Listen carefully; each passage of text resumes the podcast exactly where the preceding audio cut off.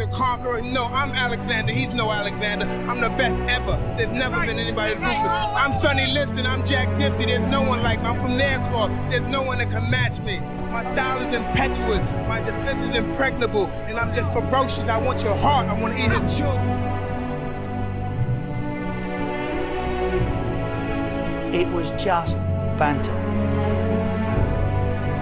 Stay off the weed.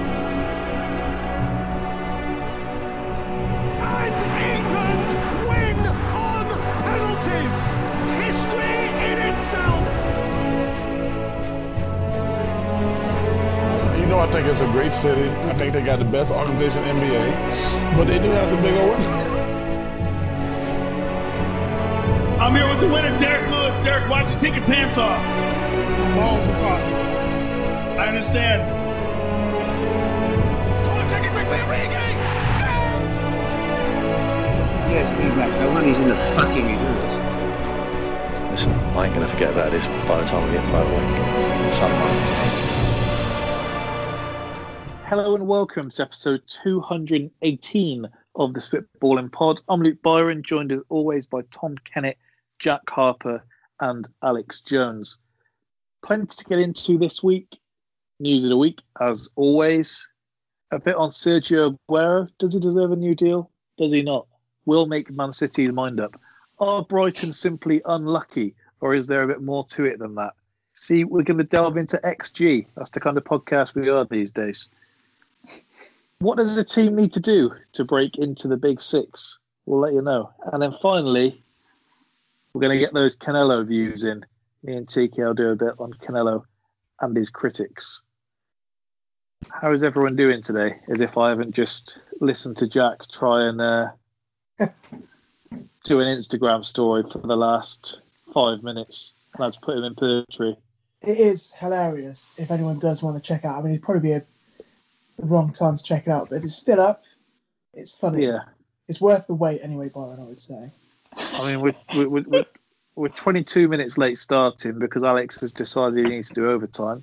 He's got his employer in his Twitter bio, but not us. And now he's doing overtime to delay the pod as well. You're in the Insta bio, which is much more. It, Twitter's Twitter's dead anyway. Insta's where it's at.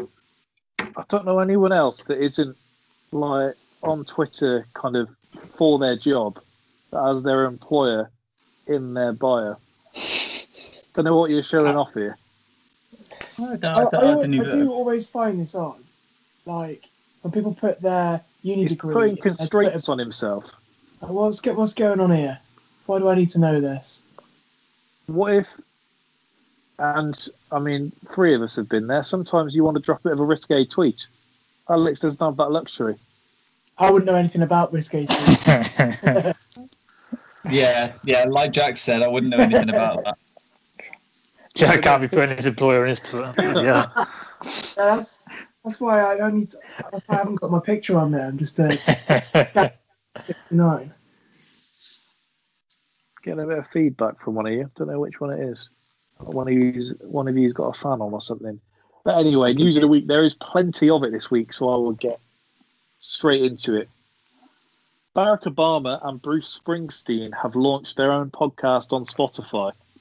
Um, not giving that a plug, it just made me think what bizarre combo I would like to make because a lot of the ones I would think of, like you would put, say, people have been saying they want Michael Richards and Roy Keane to do a podcast together talking about football, but it seems Barack Obama and Bruce Springsteen are just going to be talking about life.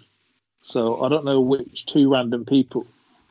I think Joey Diaz and Troy was two that we've said before would just be a great mix. I think uh, Rory said that would be the GOAT podcast, actually. What was what's the name of this called complete mind blank of Mr. Darcy and Bridget Jones? What's Colin Firth? Colin Firth and Joey Barton. Crikey. Sounds like one of you sat in the rain. I don't know which one of you it is. Now, Alex, you have just worked out who it is, but I don't like that you've taken over there. You've crossed a line by muting people. Oh, I didn't realize. No, no, I didn't realize. I didn't realize I had that power. Can can I do that? Because this is going to get. re- TK, really Alex has just muted you if you haven't realised. I, I thought that was muting it for Thought I myself. myself, in fairness. No, it popped up on my screen saying that Alex had muted you. That's this is is like in Peep Show when uh, Mark takes over on the pub quiz machine, gets the correct answer, but Super Hans tells him you crossed a line there. I don't know if I can trust you anymore. I thought that was going to mute. I thought I was going to mute uh, just just for me, and I was going to you know process elimination, but I didn't So you realise I muted him. hovered over. TK's name. It's one of the things Alex comes out with weekly. I don't think he even expects us to believe it. Um, No, no, no, no. Honestly, I've got experience in this line. I've got experience in this line with uh, muting in some of the group sessions that I do on that Zwift that I use for the biking side of things. There's uh, people with their like their turbo trainers grinding in the background and not on the setting that you call push to talk, and people get mad in there. So you have to like isolate who it is and then mute them on your own device. So that's what I was going for. I've got Sky Sports on in the background here. Tubes interviewing Lucas Moura. Did Tubes shave his head just for this interview? Or has he shaved his head for a while? No, he's had a shade for a while, I think. I thought he'd shaved it just to speak to Lucas Moura, which would have been great. Um, He's a lot less fun since he's sobered up, Tubes. yeah. Damn shame. Spend three days with your wife, three with your girlfriend, and take one off. That's Jharkhand Police's bizarre solution for an extramarital affair.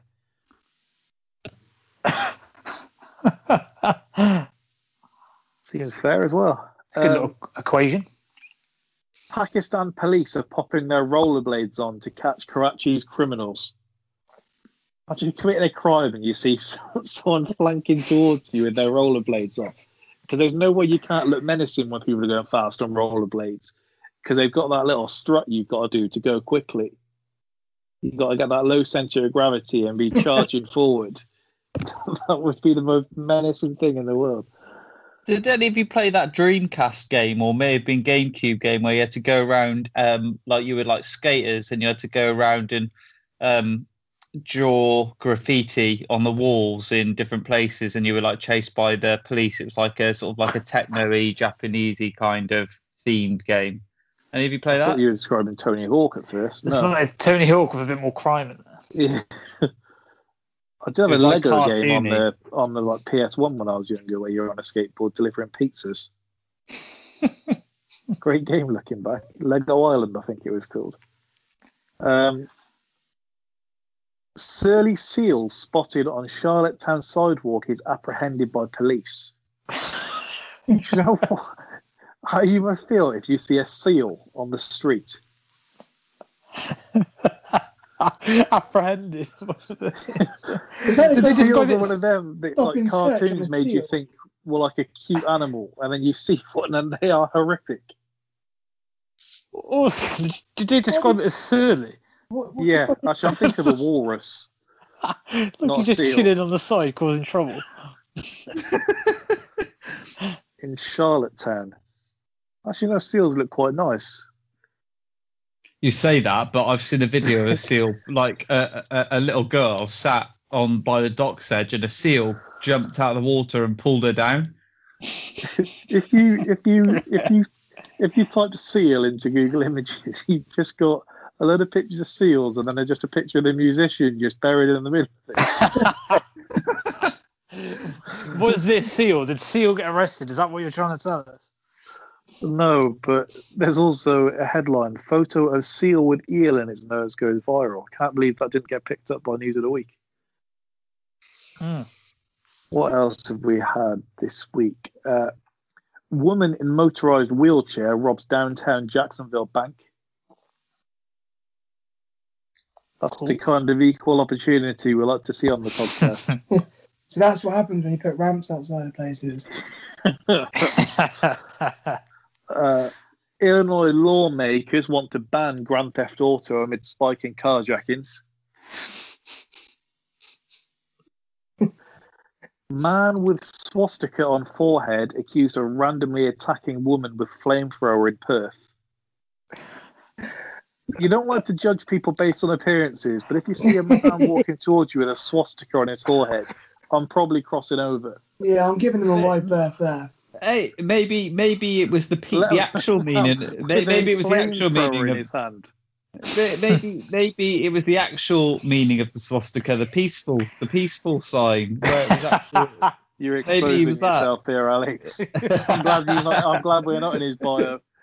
how do you know the flamethrower wasn't pest control for like bugs or wasps or hornets in Australia? As soon as that, it's just bootlegger walking down the street. With I was going to say, what if it's a bootlegger's missus? It's just about Uh, seeing him walking down the street and like me gently nudging his head. Don't worry, I'm sure it's just pest control. Chinese man causes power outage after trying sit-ups on a 30-foot tall electric pole. Oh, Why do you wake up in the morning and think, you know, what I fancy doing today? Um, Sacramento mum says Catholic school expelled her three kids over her OnlyFans account. See, I always see this. Like Twitter, That is- Twitter's algorithm must think I'm like super horny or something because all I see is, oh, You know how the algorithm works, right, Jack? Nur- nurse got sacked for and as the boss found OnlyFans, and there's like nurse teachers, and then someone always quotes saying, "And I found her OnlyFans, and it's free." I'm like, why do I always see this this same tweet, but loads of different quote tweets? if, if any school kid's mum has an OnlyFans account, they deserve to not go into school. The school should be like, you know what, fair enough. I don't blame you. It's- I, it's I, I actually so so I actually know. Well, I don't know the kid, but somebody that's in my uh, in my uh, You're about to say yeah. you've got Yeah, experience so my- this then. so so so my so my my missus. Sean had his my, phone out. My my missus is a uh, primary school teacher, and sh- one of her students' mums is on OnlyFans, and did go out of her way to prove that to me and show me that she is like for, on Instagram and stuff, the links and stuff, and she is on OnlyFans. So that poor kid. That poor lad is going to grow up. God forbid the And day that he month, gets to secondary she's pulled school. up your bank statement saying, "What's this, Alex?" Just for research Uh, purposes. Boston Dynamics condemns robot paintball rampage plan. Arming a robot with a paintball gun is just never going to be a good idea. we are closer and closer to Terminator Yeah. by the day. Um, Rosamund Pike says movie posters have been edited to make her chest look bigger without prior consent. First oh. thing I thought when I saw this is that's definitely a woman that's edited that poster because there isn't any bloke that needs her to be slightly enhanced to think that Rosamund Pike is is good looking. Like that's not changing anything. Them editing the poster, at least enough for them to make it look like it's natural. So I think some someone has done that, thinking they're going to sell a few extra posters, and all it's done is offend Rosamund Pike. And the movie doesn't look very good as it is, so maybe they were just trying to sell a few extra uh, copies. Hasn't been exposed yet who it was, but she's not happy. It's called Nerd Immunity. Wearing glasses may protect against COVID 19, study finds. I saw I saw that. How? How? I'm guessing just because you, You can't feel- get the you germs don't in your rub your eyes, so easy. You don't rub your eyes as much. You definitely do. sure. I Can I say? I'm not sure that's true. Um, Do, There's a do we rather mean- glasses? Do we There's a wear rather mean thing to say there, where it's just people don't go near people with glasses, but I won't say it. That's that's nasty. That would be nasty. Indian man killed by his own rooster during cockfight. Oh wow! He, he like glued razors onto his feet, and it like slashed his jug. Saw this one. Christ. The cock bit back. Uh, Florida golfer found drowned after searching for lost ball. Newest Las Vegas slot machine is 11 stories tall and dispenses used cars. Blimey. Without dropping down, but in the shelf on the top shelf. Um, man hits priest and barricades himself in Florida church. Is it in, in real life? Can you do the thing like they do in Hunchback? Like where you just claim sanctuary and nobody can come in? Surely every criminal would just run for the nearest church. like going into the uh, garage on GTA. Just come out with a come out with a spray paint. yeah, just lose all your stars quick. Go into the church as a pedo, come out as a priest. no one will question it. It's fine. It really is one of those weeks, and we're only about ten minutes in. Woman pulls up carpet to find hidden hatch to creepy basement she never knew existed. Sheesh. Alaska woman attacked from below by bear while using outhouse. We've seen these Like a family before guy. where it's been like a snake in the toilet, and it's like feasibly I can see why maybe you didn't see this, or a spider. If a bear is reaching up for your toilet, that's on you. Also, the thought that the bear's just been patiently waiting. apparently, apparently they are bad sports. It's quite common for you know bears to sneak up on people when they're you know relieving themselves. Bad sport. Yeah. Uh, Boy almost died when he swallowed 54 magnets to see if he could become magnetic. Natural selection has got to take got to take over at this point. I don't know if I gave the headline last week where there were uh, parents worried because there were nonsense posing online as chicken nuggets. yeah, yeah, I think you did. Yeah. That's another one where, come on, if you're getting caught up by that. Uh, man found naked in car park said he was on his way to buy wet wipes but got lost. that was in At Wales. At least he didn't say he was waiting for a mate. All right, that is news of the week taken care of for another week. Busy week this week. We've had a couple of uh, dry weeks and come out firing this week. And uh, still waiting from that for that sponsor from uh, Barack and uh, Bruce. Something they be waiting a while. Podcast. Get them us on. no, they get us on theirs. All right, so on to the football. Should Aguero get a new deal? If not, who could replace him? So he's only started four games so far this season. He's on a 230 grand a week, and his contract expires at the end of the season. Do any of you think he should get a new deal? I would in their shoes, but I'll, uh, I'll let the floor 230 carry on. a week.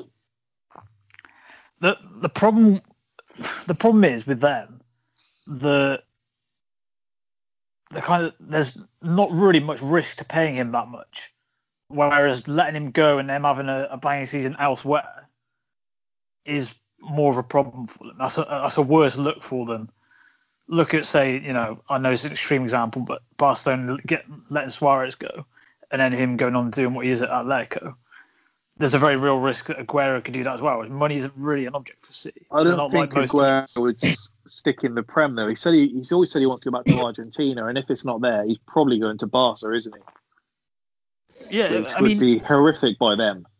if you had some sort of you know knowledge that he was going back to South America, I think you could probably get away with it. But if you're just saying, look, we're not going to offer him a deal and he can go anywhere, I do think if he goes and balls somewhere else in Europe, I don't think that's a good look. Apparently, they're saying to him, "Look, you can stay, but they want to chop his wages in half."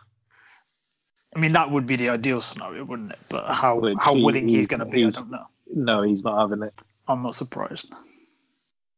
Are they in a It dep- position it- where they need to get some players off the books to bring players in. I'm, I'm not sure what the rules are at this point in Well- the. Uh, well- with, Pep said last summer that he, he, much like everyone else, was struggling financially, and then they spent 120 million that window. so I think they're one of the few teams where they'll keep saying they're struggling because you know, you're not going to come out and say we've got loads of money. You have the same thing with Arsenal every year, where all the papers would say early doors that we've got this war chest, and then a little bit further down the line they say, "Well, actually, Arsenal have got nothing to spend, and it's probably somewhere in between." Well, they, well, they were never going to buy five, six players. So It's always a war chest. Yeah, or trying to never- the Partey deal down. But for, for them, he's only worth it if you can get the games out of him. And so far, there's four games started all season is is rough. Hmm. I, he's like this though, isn't it? He's always got an injury. When he comes back, it's almost I- like left. I thought that, and then I looked through, and he, he he's he's starting about thirty to forty games a season. I mean, two seasons ago he played fifty games. That's insane. Actually. Fair enough. and last season it was 39. So I had the same thought until I went and had a look, and It's weird. He seems to always be injured, but that I think this is when he's not. He'll play in the League Cup. He'll play in the FA Cup Yeah. because I guess they want to make the most of him while he's fit. Mm.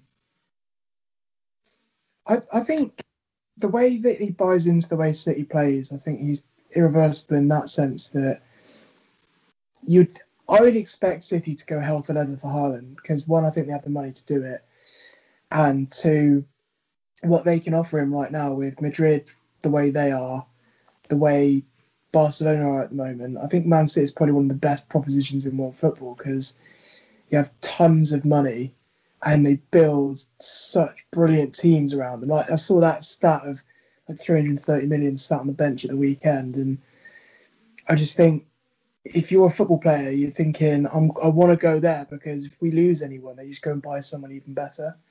They have no qualms in spending the cash on building a team around you. Whereas you look at the financial instability of Barca and Real Madrid at the moment, um, I think proposition wise, if they win the Champions League this year, Haaland goes there. well, Uh, I've got I've got the, the the five kind of most highly touted players that they've been linked with from a striker's perspective. And if we go through them, then we can maybe say the, the pros and cons of that, the likelihood, and so on. So Haaland, good place to start, Jack. He's he's top of the list, obviously. Um, numbers speak for themselves. 17 goals from 17 Bundesliga matches, eight from five in the Champions League this season. He is going to be the, the number one name on most people's uh, wish list this summer in terms of the big clubs. The reports from Germany say he can leave Dortmund for a release clause of 75 million euros, but that only kicks in uh, in 2022. So uh, you'll have to wait in the season. But you'd think City, if, if they do like the player, would get in before the competition hots up. Yeah, because I, I was thinking the Premier League is really where everyone wants to play now. And with Barca and Real Madrid kind of faltering in the way that they are, and I just, they were the only real rivals when someone thought they always just nick the best players. Whereas now, because we pay the most, I think people are turning their heads. I think Erling Haaland, he, you could put Erling Haaland into any team in the world and he just fits straight in. It's like he shouldn't fit into the City team because he's big, he's gangly, he's strong. But the way he plays football, he plays it so cleverly that it's almost like he's got Aguero's feet, but the physique of Peter Crouch is so strange. It's- it's- the thing about Barca and Madrid is even if we think maybe it's not quite the same, us, the appeal of playing for Barca and Madrid is still there. yeah, I, I've mentioned Arsenal already, but you still get players coming in now saying about that they loved Arsenal growing up because of the French players. We've not had any players like that for about eight or nine seasons, so it's going to take longer than that for the Real Madrid Barca thing to falter, and it, it, it not be quite the same thing there. You had players going to United when they had absolutely no right to be getting a player Mhm. like Pogba at the time and so on. So Yeah. Now, don't get me wrong. Like they they're, they're going to want to be the people that bring that great club back to the fore again. I get that, but I think for a realistic chance of trophies, there isn't really any other club in the world that's more geared up for that than City. They've just got a horrendous record in Europe, which is what's holding them back. I know, I know you But- said um, about his his style. So he has in in the last season improved his link up play. Um, his aerial ability was another one which um, people used to say kind of needed work, and that's obviously improved this season when you look at the goals he's scored. So he is improving very quickly. Even his footballing brain, as you hear a lot, and obviously you've got the link with his dad playing for City, so he has a bit of a uh, thing there. I hope it's one of those where you think he's going somewhere and then he just ends up at Chelsea like Eden Hazard did. That, would- that would be nice. But I think he's tailor made for City.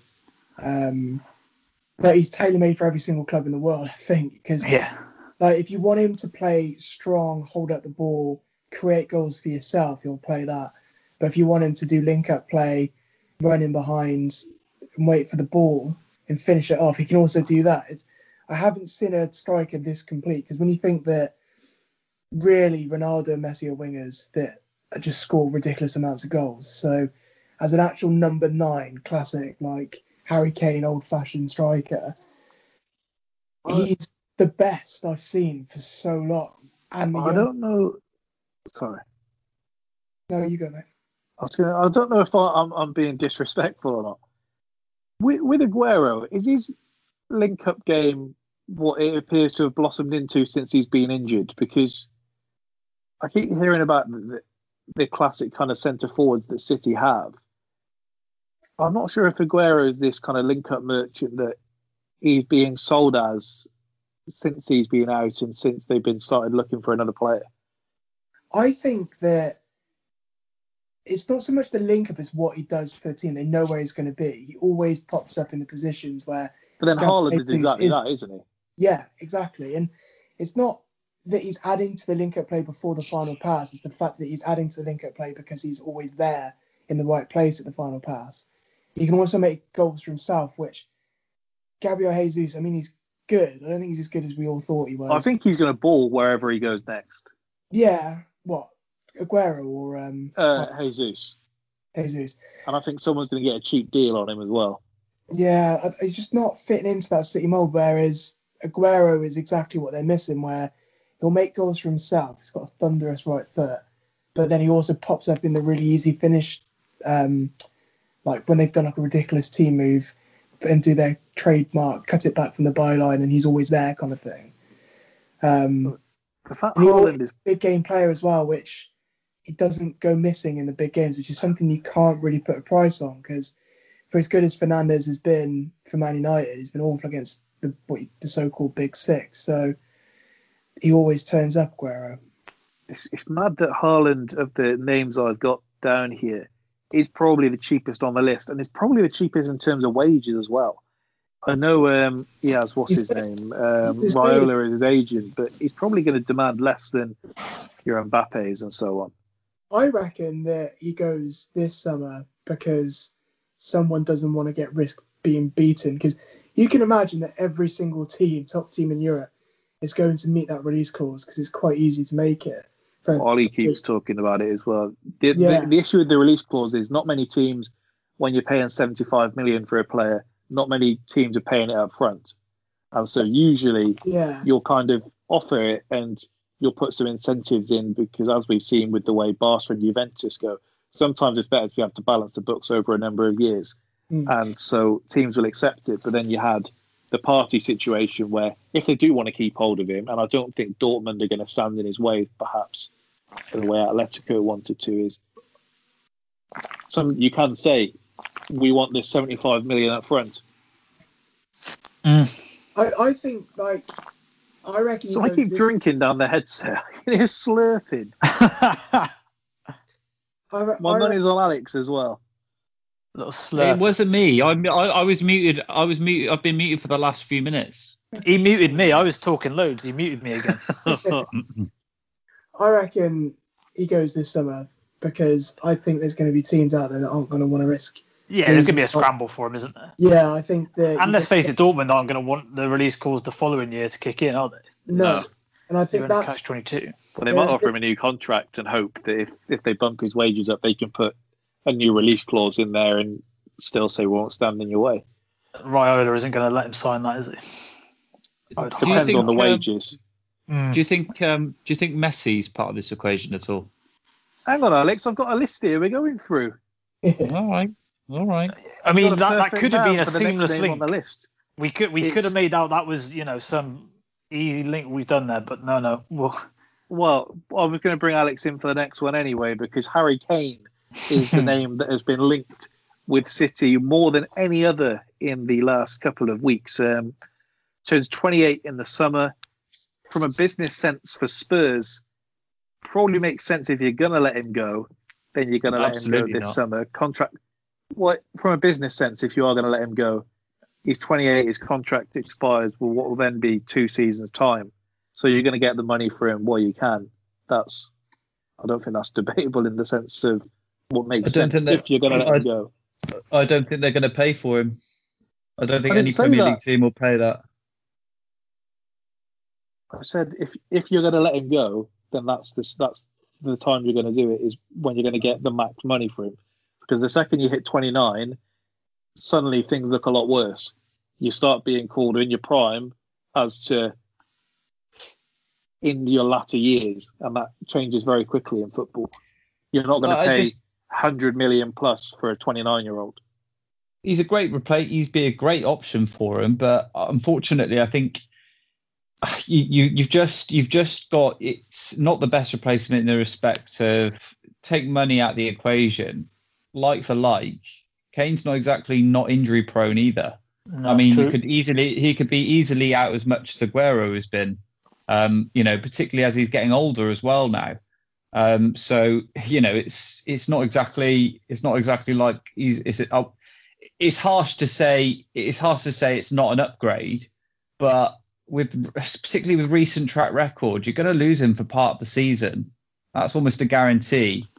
Um, and you know, it's sort of like a a band-aid if you if you want to put a, a, a band-aid rather than a solution to you know a permanent striker i think you know because you could easily see that in three years time kane could have a serious injury and struggle to get back or the pace Lee- that the any any form of pace that he does have dissipates entirely Well, his his skill set and track record as a world class number nine means he's going to be the top of any list of people that have money to spend and are looking for a striker. Certainly, the fact that he's shown this season more of his link up play probably puts him higher up that list. If if City are taking money out of the equation, then that yeah but is that is that the is it is it the right sort of link up play though in the respect of it, where he's shone is us Well, he's shown that he can drop deeper and bring the others in, which is what City. They have such good Yes. wide players that they're looking Yeah, for someone yeah. that can do that.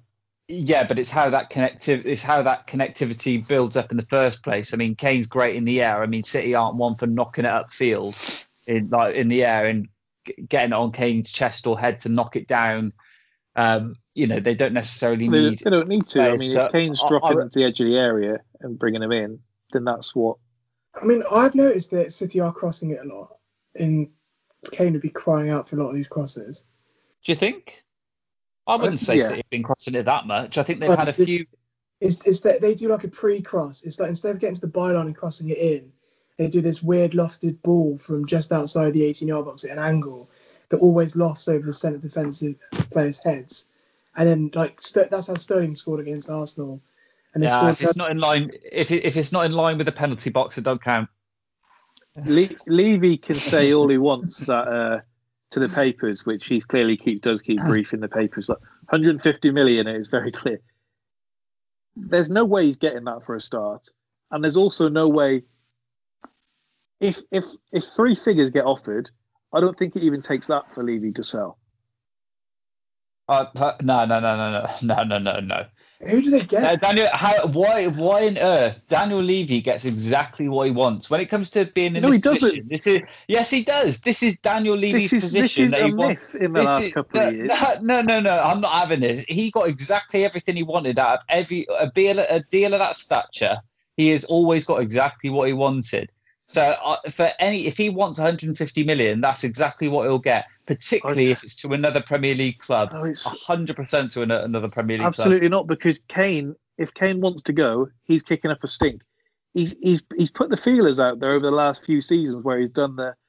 Well, you know what? I do love Tottenham, but if if it, I want to win trophies in my career, Real Madrid aren't going after Harry Kane. He can forget about that for the next. If they're going to spend that kind of money, they're going to spend it on Mbappe or or Haaland or something like that.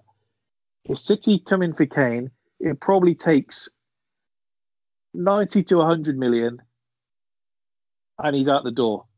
No, no chance. This thing about Levy always gets what he wants.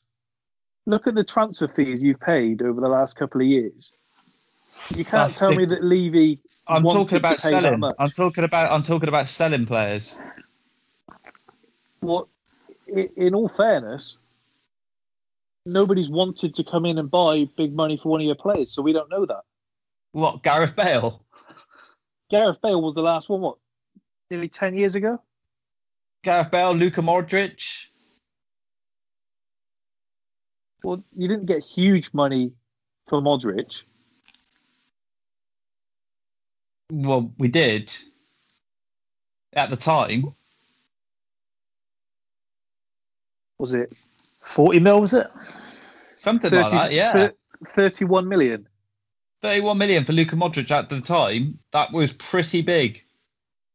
In 2012, I'm not sure that's as huge as Levy No, saying, no. I wanted I wanted 50 million, I wasn't taking it. The thing is, when a player's wanted to leave Spurs, they've left Spurs. Mm, Yeah, yeah, it's true. I don't think but yeah, yeah, but you can use that only so example you all you want. charge. Ba- Ba- the Bale transfer is the best comparison, and I think it's a harder transfer to pull off because it's a it's a Premier League to Premier League transfer. And in that position, Daniel Levy, I mean, God, oh God, he got 50 odd million for Kyle Walker, for Christ's sake.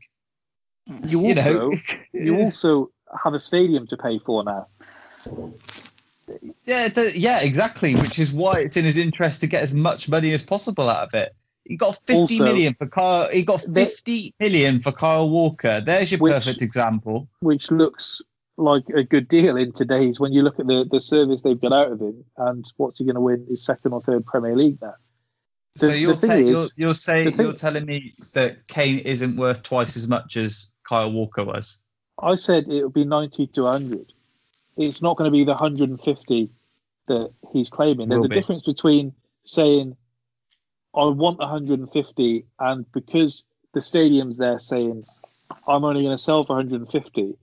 When you need to sell, the difference is if it's 100 million or nothing, we don't need, need to to sell. We million. don't. We don't need to sell any. We don't need to sell him. And You're to be brutally honest, loans- Daniel you're taking two Daniel, massive Daniel, Daniel, from the government Daniel since- Levy, Daniel Levy, Daniel Levy is in a is a, is in a strong enough Who- position. who did? I don't think Kane should. Spurs. don't, don't. Mm, don't you dare, Luke. What? I know No, I was say talking we- about we- Jack. I know what he's doing. Just stop. I don't know what Daniel. Daniel Levy, Daniel Levy. No, I think Kane hasn't got enough about him to kick up that much of a stink. Daniel Levy will ti will be in the driving seat for that transfer. It's in his interest. I'm gonna have that name not printed on my head. tonight. Uh, Daniel Levy. Daniel Levy. I'm having nightmares with Daniel Levy. If If he's gonna it's, try, he's going to try it's and 100 million down- one never let me go. season, or you wait the next season and that gets halved. But the second Yeah, but that's the thing. That, that's the thing, though. That's the thing, though, with Kane. The- Every season, uh, admittedly, every season that he stays with us, his value drops a little bit more from now on. But it is So not. it's an- dropped to 150. So it's not. So yeah, bloody has. Bloody has. Oh imagine my how much. He, word. imagine Christ if you.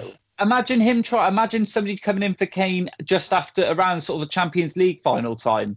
No they chance still in hell. weren't paying would they? 150 million for him. They would have watched Yeah, that game would. and thought, "What am I getting?" Yeah, they were. Yeah, they would be. Hundred percent. So why didn't they?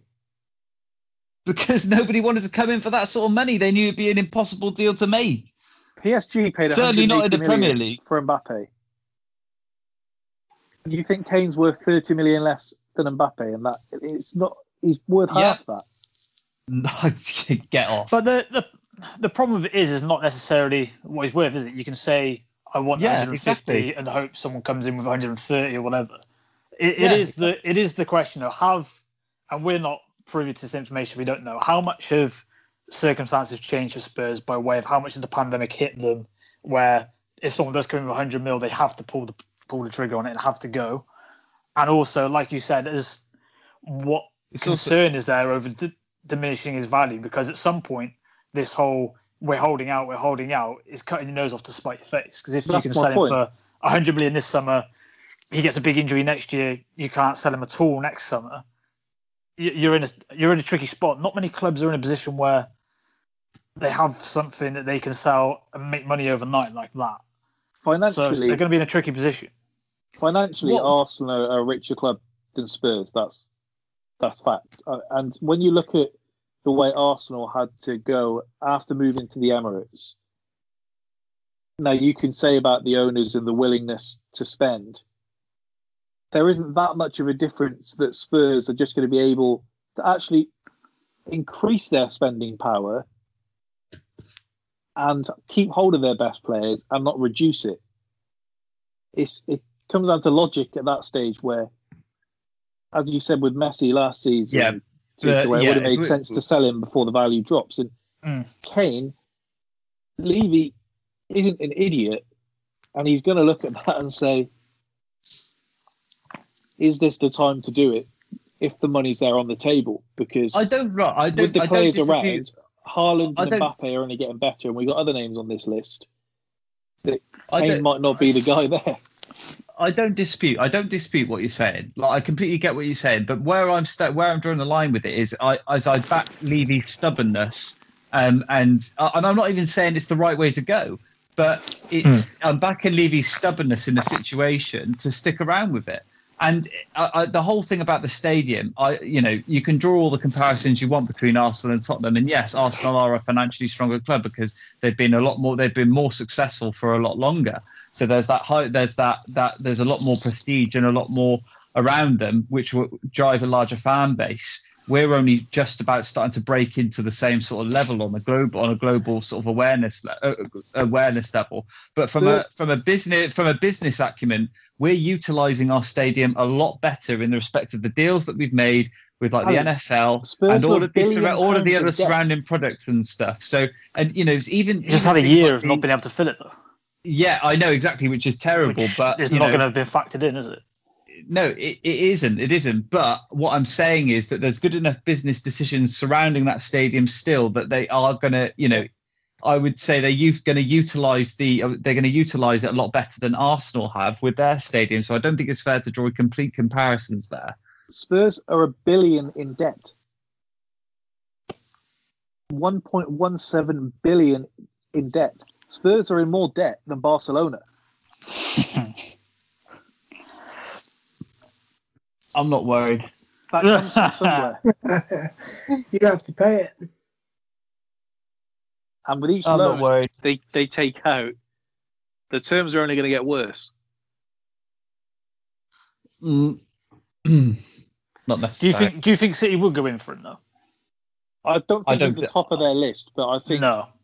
I don't think Because he because does. I a little don't bit like think you he just touched on with Haaland is if you can spend you know similar money or less on him, he's he's what eight or nine years younger than Kane is he? So there's yeah.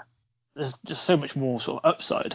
Well, Mbappe is, is is the next man that I had on the list, and the first thing there is you've got a fellow Qatari rival. So of all the places he's going to go, that probably makes it a bit a bit tougher. PSG are a team that, in the complete opposite sense, really don't need to sell.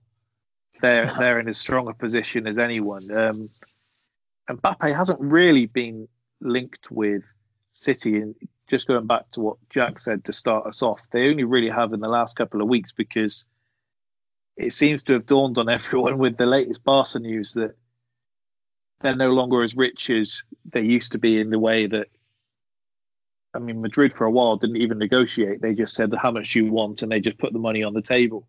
Yeah. And now they realise this isn't the case. So Mbappe, if he doesn't sign this new deal, then he'll have a year left of his contract expiring in summer 2022.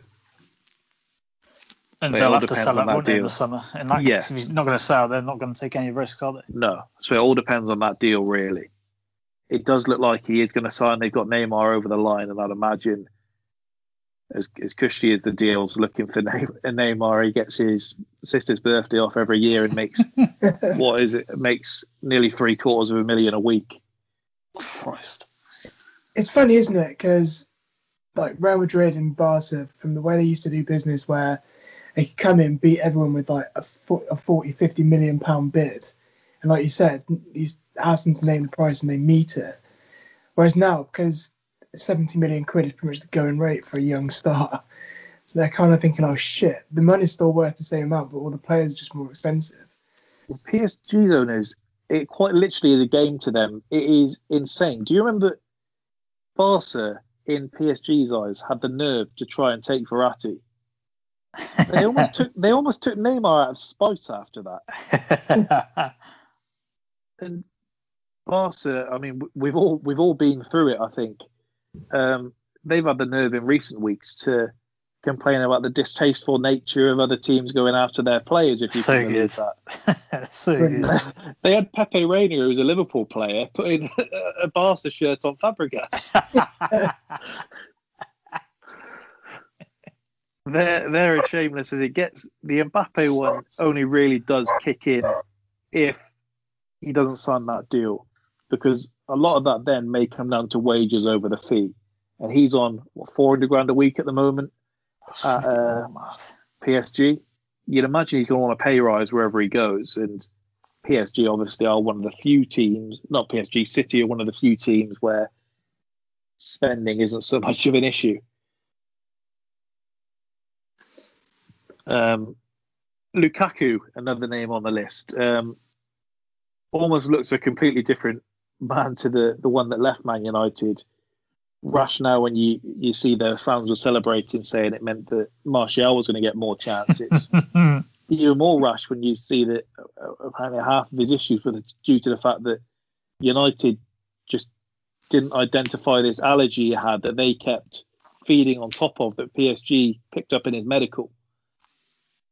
And from then on, he, he's got in better shape. He's he's not having an allergic reaction every other meal. He's improved his decision making. He's far more comfortable now in his right foot. And he's at a similar point of his career to Kane now, Lukaku. He's one of the best strikers in the world, and you've got to think.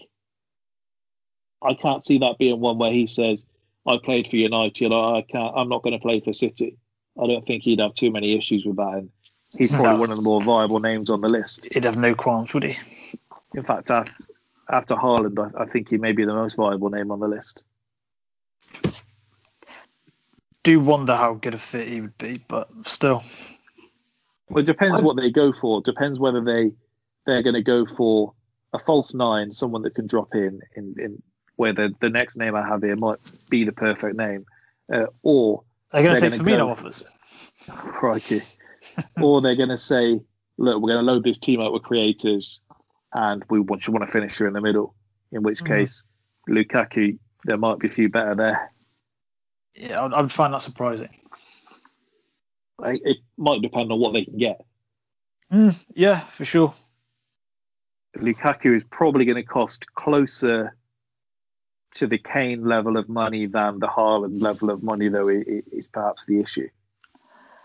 Yeah, he's in a new contract, isn't he? And Inter, they've actually they're in like financial difficulty themselves, aren't they? 'Cause the Chinese consortium that Yeah, owned it, they basically shut down just the went under, didn't they? league winners, and they've gone under. So it could either be a fire sale because they're saying that they're not going to be able to keep hold of their team, and Antonio Conte might leave after if they win the league. He can come be Arteta's assistant.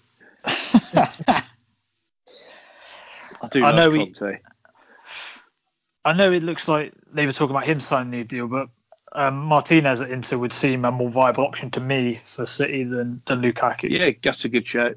Yeah, I would, I would think. with Barca, but he's apparently signing a new deal in the next week or so. In fact, he came out to the press and said, "I'll be staying at Inter." Yeah, yeah, I did see on about signing a new deal, but should you know, as Jack said, should they need to Yeah, you know, balance the books a little bit, I would have thought he would be the better option for City myself. for the last two years, it looked like he was a matter of when are you going to Barca? Yeah, yeah, exactly. Then they realise shit, we've got no money. Yeah. Um, the last name there was um, João Felix at Atletico Madrid. Um, probably the most Guardiola-esque player on the list. Um, more of a false nine, kind of drifting forward than your penalty area poacher.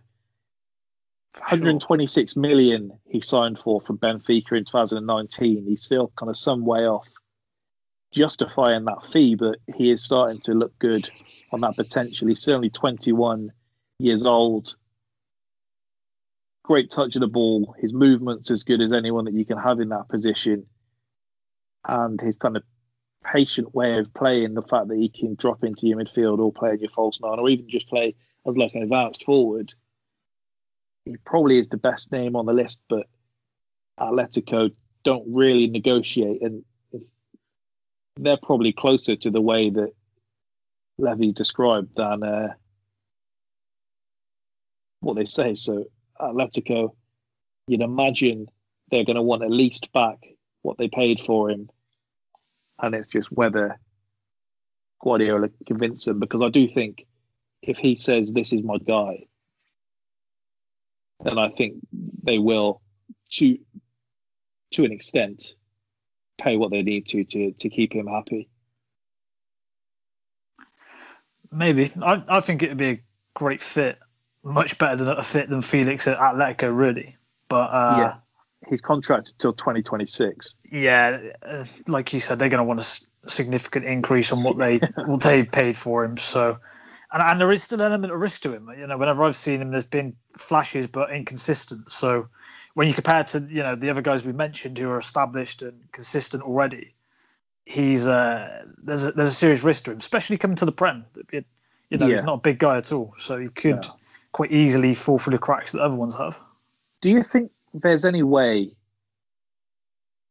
he can train Phil Foden into that position? Well, I was about to say they haven't done too badly without him, have they? By the way, they No. cope pretty he- well with basically, you know, either playing Jesus or playing no striker. in October, he said that if we sign another striker, then it needs to be someone of the quality or better than Sergio or Jesus. And he hmm. did say that costs a certain amount of money and money perhaps that we don't have. I mean, I think we should write that off there. But he is right in saying you do at least want an upgrade on that. I'd say each of those five names would be an upgrade at this moment in time. But it's how much he's willing to say he needs them. that, that was kind of my thing with saying if like push comes to shove, I'd keep him on the basis of if if you can't get those other ones, or if you end up in a bidding war, which kind of makes it to the point where it's not worth it, worth signing one of these guys. Keeping Aguero because City are in a unique situation where he doesn't actually have to start, and they've got such options that they can sort of get around it. I personally would be interested in seeing more of a prominent role for someone like Ferran Torres as well. I think he came over with a, a reputation, and we've only seen bits here and there. So hmm. whether he could become have an increasing role with Aguero not being there would, I don't know, would be interesting to me. On Football Manager, it's pretty easy to train Foden as a false nine, and and he does a great job of it. So But- frankly, if they can't do that in reality, they're not worth their salt. I mean, I've got a great coaching setup, so if I just tell them to, to get the job done for me, I can't give Guardiola any tips behind the scenes there. Look, things like that, TK, you've got to have good good management around you, and uh, The manager's not been seen on the training ground once. He's letting the coaches get on with it. He's in the Hey. office somewhere. I do my schedule. I tell them what roles they need to be in, but that's that's that's not my forte. Just a manager. That's who you are. I do the press conferences when when I've got something and I, I want to when I want to put someone in their place, but after a, after a loss, you won't find me. Coward. Which, which one of those TK do you think is the most realistic? If it was quite literally one of those on the list and you had to put money on uh, which one they'd sign, who would it be, and which one do you think would be the best fit? Hmm. I mean, in the immediate term, Kane would be the, the, the best fit. I think if, if all things were aside, I think he'd be the one you'd choose. Um, I think the only one that I would consider realistic for them that they would go for would be Haaland. Where, as Jack kind of alluded to, I think everybody will probably be in for him. It'll just be a scramble for him. Uh, I think if they don't get him, I don't think they'll go for any of the other ones. I just don't think. I don't think they'd bother. On Haaland, I was debating with myself the other day, and it was after Jack had said about thinking about him coming to Chelsea. In the moment, I think that's a dream myself, fit, by the way. But... would I rather he went to United or Chelsea? I actually said United in my head, Jack, and that is solely down to you. That's some power. so, Literally in living in there. When do you want the rent? Thankfully, um, it would be quite a, quite a lot of rent because I've got a big edge, so there's probably plenty of room. Decent Big square slide. Spacious around it. environment. Um, Jack, which one do you think's the best fit, and which one do you think's the most realistic? I think Haaland's the best fit because he his age and how good he is at this age, you would could have ten years of just absolute fuckery. Uh, and I really worry where he goes next because like he's that good. It, it's not even. I, I looked at him and he he shouldn't be that good from the way that he looks. His physique doesn't. He shouldn't be as good as he is, but he has this unbelievable knack of just scoring goals. It doesn't matter. It, it's almost like he's not like a Messi where he'll dribble around half the team, but he'll just always be there to put it in the net. Um, so I just think it's insane. Which one do you think's most realistic? Most realistic. I don't know. Um, I think Messi, actually, funny enough, is probably the most realistic because I just don't think Barca have. I don't think City are paying that. I don't know. I think it'd be like the ultimate power play by them to finally announce themselves as one of the the big big boys because I don't know what it is. They win everything but still have this kind of non-authenticity tag to them. Hey, we're going to get onto that later. How'd you get into the big six? What makes you one of Yeah. these big teams? Alex, same question. Which one's most realistic? Which one's the best fit? Hmm. I'm gonna go. I'm gonna go with um, Haaland, but the best fit is Kane, and the benefit of getting Kane is that you cripple a side that could potentially take some points away from you. So I, I, Kane's the choice. Haaland, Haaland's the most likely. Alex, you know I was terrified then you were going to say a rival. he, he was about I was, to, didn't he? He I was "Oh, hang on, we're- genuinely. we're. I thought it was going to be vultures on you the second the words left your mouth. Oh, what? Oh, I see what you mean. Yeah, you my thought I was ears, gonna my say ears did twig as soon as he said City. when he when he said crippled. I was No. like, hang on, where are we going? No, no, no, I no, worried no, no. Points, Uh, point, point. Take some points off of them, like we have done this season. Yeah, So, no, I, uh, s- I said uh, of all the teams that I actually usually just assume you're going to beat them. Um, best fit, I, I agree with Kane. Um, most realistic, I can see the Lukaku one happening. I can see him coming back over thinking he's got somewhat of a point to prove. And he may think that he's ticked the box once he uh, gets that league title over the line in Italy. And he's gone up in my book so much after the recent uh, putting Ibrahimovic in his place. So incredibly high in my book. Um, if we carry on then, so a lot's been said in the last couple of weeks from statisti- crikey, statisticians and uh, Gary Neville alike about Brighton, whether they're just unlucky, whether there's more to it, and that's where we come in. So after Newcastle lost to Chelsea on Monday Night Football about a fortnight ago, Gary Neville said the same negativity and concern that comes in on Steve Bruce's side should also be applied to Brighton. Now, you look at the stats, and we'll say a bit more on this because I mean, one of our taglines, one of our T-shirts, which we don't sell, does always say you trust the eye test over what the numbers say. Brighton, however, according to XG and XP and all the X's that go with it, they should be challenging for European football if you just take these stats at face value. Um, Crystal Palace played out, I think it was after, after last week's pod or the week before. One of the ultimate smash and grabs in, in history. Um, they got a winner deep into stoppage time with their third shot of the game, 0.27 expected goals. They say, based on the quality of the chances created by both teams, we would expect Brighton to win that game 91% of the time, with Palace having a 2% chance of winning. Jesus. Um, near enough the same thing happened in their previous home game against Villa. They racked up um, 2.44 as their expected goals, 0.14 the other way, and they were held to a nil-nil draw.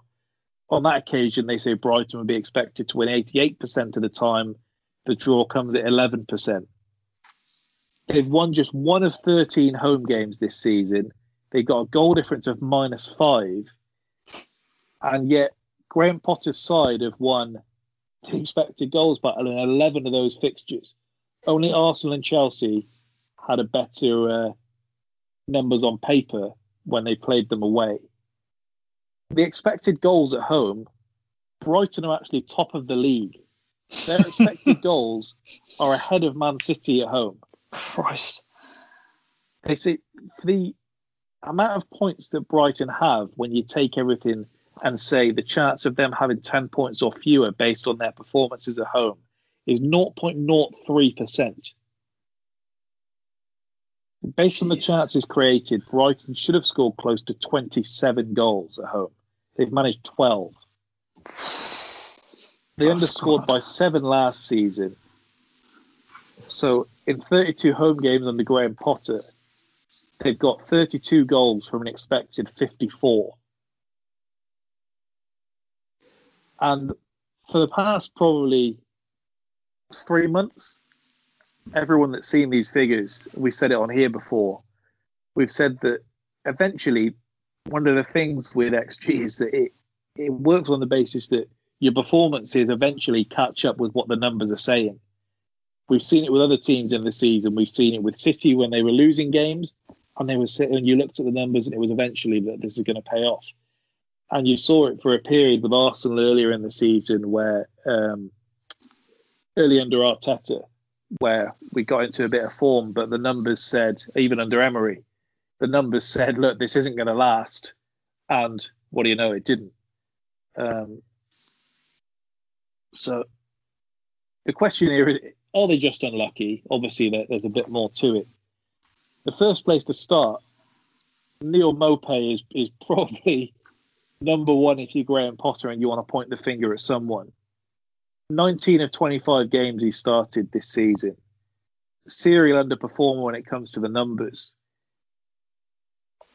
He brings a lot to Brighton's general play, obviously. Eh, what's why he's playing.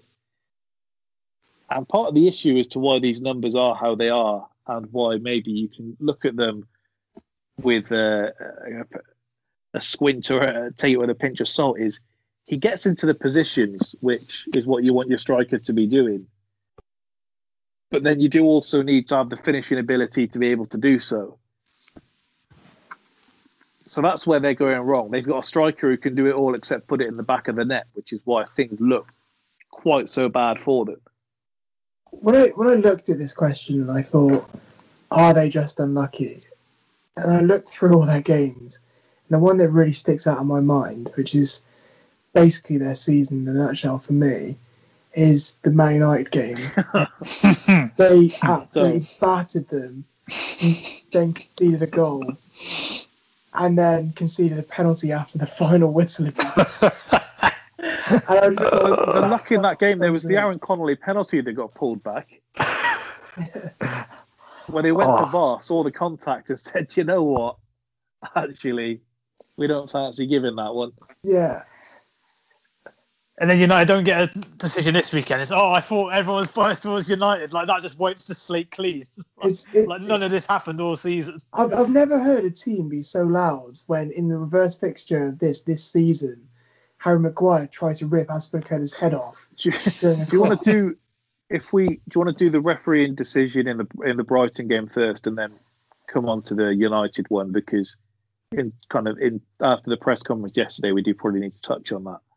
Yeah, But so Lee Lee Mason was pulled off of he was supposed to do the Liverpool game yesterday.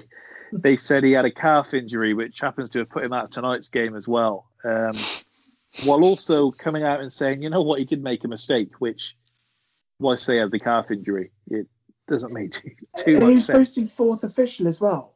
He was supposed to be Yeah, fourth official, and he, so I can't have a calf injury. I can't stand that.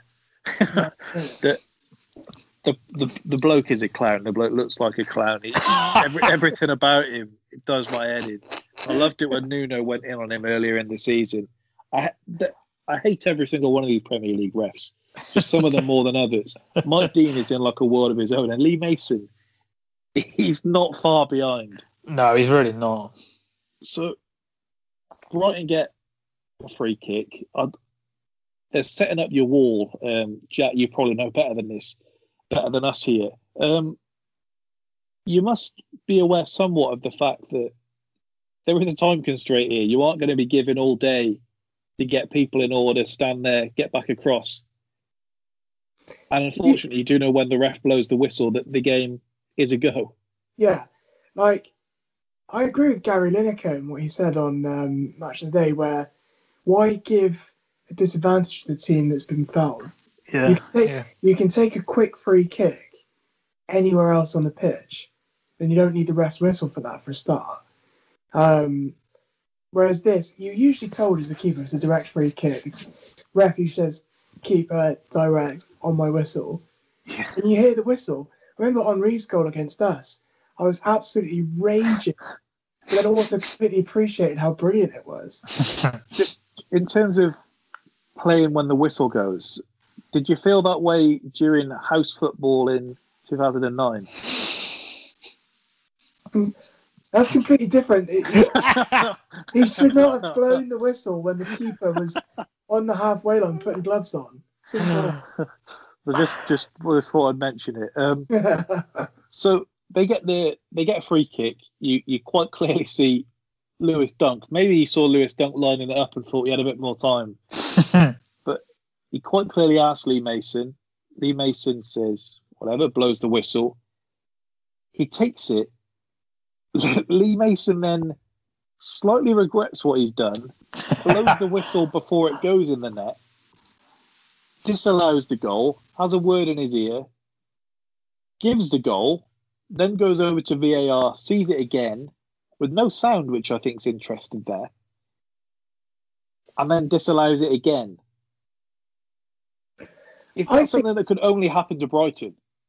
yeah, it must. be. Yeah, for sure. that- so, like to have that goal disallowed and the Man United one given after the final whistle's gone. like, That's two things I've never seen happen in football before. no, no. Happens in That one one after the one final season. whistle still vexes me to this day. It ruined my weekend that day. It's one of them when you curse the twelve forty five and you're like, why couldn't this have been like the Sunday eight o'clock kickoff? Yeah. But for this one, quite clearly just a referee losing control of the game, isn't it? And I don't know if there's some big burly blokes in that West Brom team that stuck it on Lee Mason. What- but you I know what? what I don't get here is that if he thinks he's ballsed up by letting him take it quickly, how does he think he's rectifying the situation where he then disallows it, allows it, and disallows it again? like you think No. he's probably thinking, oh, the headlines tomorrow are going to be mental. Do we But then he know just- who was in on he the digs his own VAR? grave. because they Stra- were straight up. probably they can't have been very helpful in his ear because I imagine uh, uh, I can't like that Liverpool game yesterday where you didn't know whether the ball was out. I don't know if the bloke uh, yeah definitely actually and he's just in his ear. and Lee Mason's trying to sound confident which is the biggest thing in a situation like that half of it isn't even getting the right decision from his perspective it's sounding confident and saying it so you don't lose control of the game. And he's probably just said something with his chest three times in a row, and then by the third time, he's got no chest left. No, we, we were watching a man desperately trying to save face whilst uh, completely unable to save face. Just wanted to quit in that situation. He's like, you know what, I don't need this. but there was just no escape. He's lucky there was no fans there. Oh, could you imagine? I reckon that's a different decision if fans are there. I reckon he just lets it give him. Because he was at West Brom, wasn't it? I know, but I still don't think he'd be able to I don't know that for sure. by the face the embarrassment Yeah, I think it was. just in front He of doesn't. He doesn't. He doesn't. If you have them accents screaming at you, that's a whole other ball game. Or you play that certain high pitched thing that dogs go mental. If you have, if you have 30 30,000 angry bro. oh crikey, it's hurting my head thinking about it. Before we get on to the uh, United Chelsea decisions there, I don't know if TK gave these referees some confidence when he said, uh, "Are they really the worst in the world?" And they were like, "You know what, TK, thank you." And they Hold got my a bit beer. com- they got a bit comfy after that. No, I, I didn't dispute whether they were the worst. I just we, we just didn't bother checking elsewhere. We thought, yeah, fuck it, we've got the worst. after Moped, they, they chose not to upgrade in the summer, or they didn't have the funds. One of the two. They spent they spent the whole January trying to get a work permit for that fella they brought in, who I don't think we've seen yet. Um, Aaron Connolly has two goals. He, he should have four by his expected. Trossard's underperforming his. Pascal Gross underperforming his. I mean, Welle's my guy, but he's doing himself no favours either it diminished Brighton's points somewhat when you then miss two penalties in the same game and you then and you blame a free kick. Doesn't help your situation, although doesn't make it any better. on I know. I mean, the manager's dead unlucky, isn't he? Because you could say a missed penalty is for the player isn't unlucky. You should score your penalty, but from the manager, it's out of his hands. But Graham Potter, I hope for his sake, things don't get like horrible in his way. You know, we said with Eddie Howe for ages, where we were like, things are as good as they're going to get for you in terms of perception, and this is the time when you're going to get a big job. Hmm. Potter probably needs a slightly bigger job to come sometime soon. Because You're never far away from being Owen Coyle. Never forget that. Yeah. He was getting linked with the Arsenal job at one point. Yeah.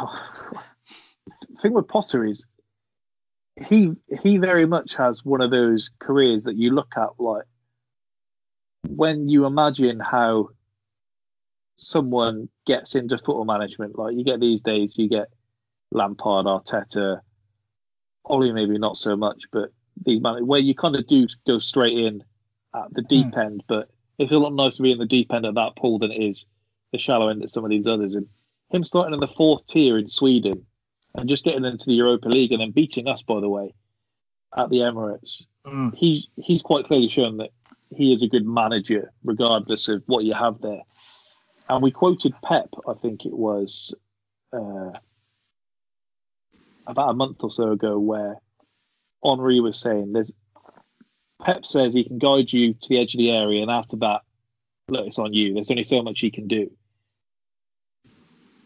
Graham Potter's almost doing more than that. He's guiding them to the point where they quite literally just need to tuck it into the net, and they're not doing that for him. There's one that springs to mind. I think it was Connolly, where b- ball rebounds back off Johnstone, the keeper, and he literally just has to nudge it in. He just tries to put his foot through it from three yards and skies it. I actually really like Connolly. I don't really know why, but I've just warmed to him this season, and I think he'd be. I think he'd be a great backup striker for someone. I don't think Brighton want him as their guy. Said to you before, Shane Long does everything, but just is never going to score you a lot of goals. If he played Arsenal every week, he'd be flying. Shane Long. Yeah, yeah, Him, exactly. him and Charlie Austin. Um, I actually think this this whole thing with Brighton, it might seem a bit odd, but is kind of an advert for how good Potter is and how good he's been. Just because a team like Brighton shouldn't ever be in a position where they have such a high XG and creating so many chances and stuff, because teams like that rarely do. They're not able to do that normally. So it's showing how good his philosophy is. It's just that they've got a quality striker that a team down the bottom normally has. It's that I don't think having Mope in that is anything different for a team like Brighton in terms of that's normally the quality and you just about stay up normally. But because they're often outplaying teams, it's kind of, in a weird way kind of being exposed more their strikers. Whereas if someone like Burnley are never going to have particularly high expected goals, but they just about get by. The So thing is, it's, it's, it's, Mope's movement, obviously, and a lot of that's going to be coaching. That is why we're talking about them and, and their XG. Usually, though, you, you get a player who isn't that good, but they have a knack of being able to put it in the net, which is essentially hmm. what Brighton need. And maybe if Glenn Murray was three, four years younger, yeah, then he may have he may have been perfect for them. But there's got to be someone out there that not even for too much cash they can get over the line in summer. Whether they just need a good scouting team or something, there's got to be someone out there they can pick up because every top half team is praying they're the ones that go down because they've got some decent players that people want to take on it on cheap, like Dunk, Bissouma's the big one. Hmm. And so nobody else in that side of the Premier is going to be too gutted with how they're doing, whether they, they feel bad for them or not. I reckon if we bring in a striker this summer, Tammy Abraham could be going there.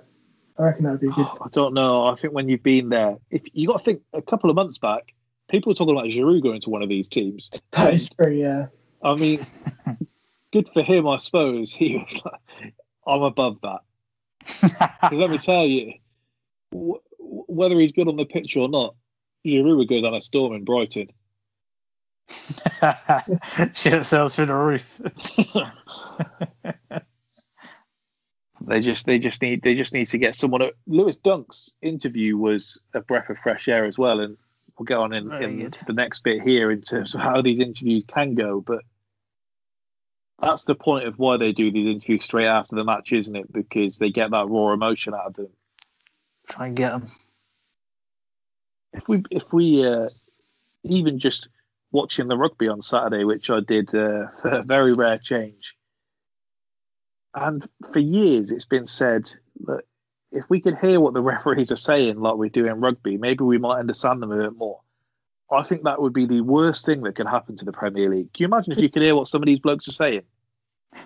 It would be interesting, though, wouldn't it? Just like with the Lee Mason one, just someone in his ear saying, "Lee, I think you fucked this one. Lee, Lee, do something about it. Lee, Lee, sort it out." Well, because for a brief time, you would get it where they're conscious that they're they're conscious that they're mic'd up, and you get a lot more safer decisions. But once they get comfortable, and these blokes' personalities come out, it would be a train wreck. I honestly dread to think. Um, the, the next one we'll get on to the, the penalty decision in the Chelsea game now. If you could hear some of the things they're saying, I, I'm worried for what we hear. Um, good weekend though for all of us in terms of uh, the Premier League. We had an Arsenal win, we had a Liverpool win, we had a Spurs win. Hudson Odoi did three step overs, I think. Um,